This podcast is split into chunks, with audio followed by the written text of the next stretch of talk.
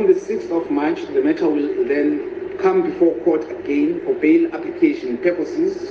On the 14th of March, it will then be postponed to the 18th and 19th of uh, March.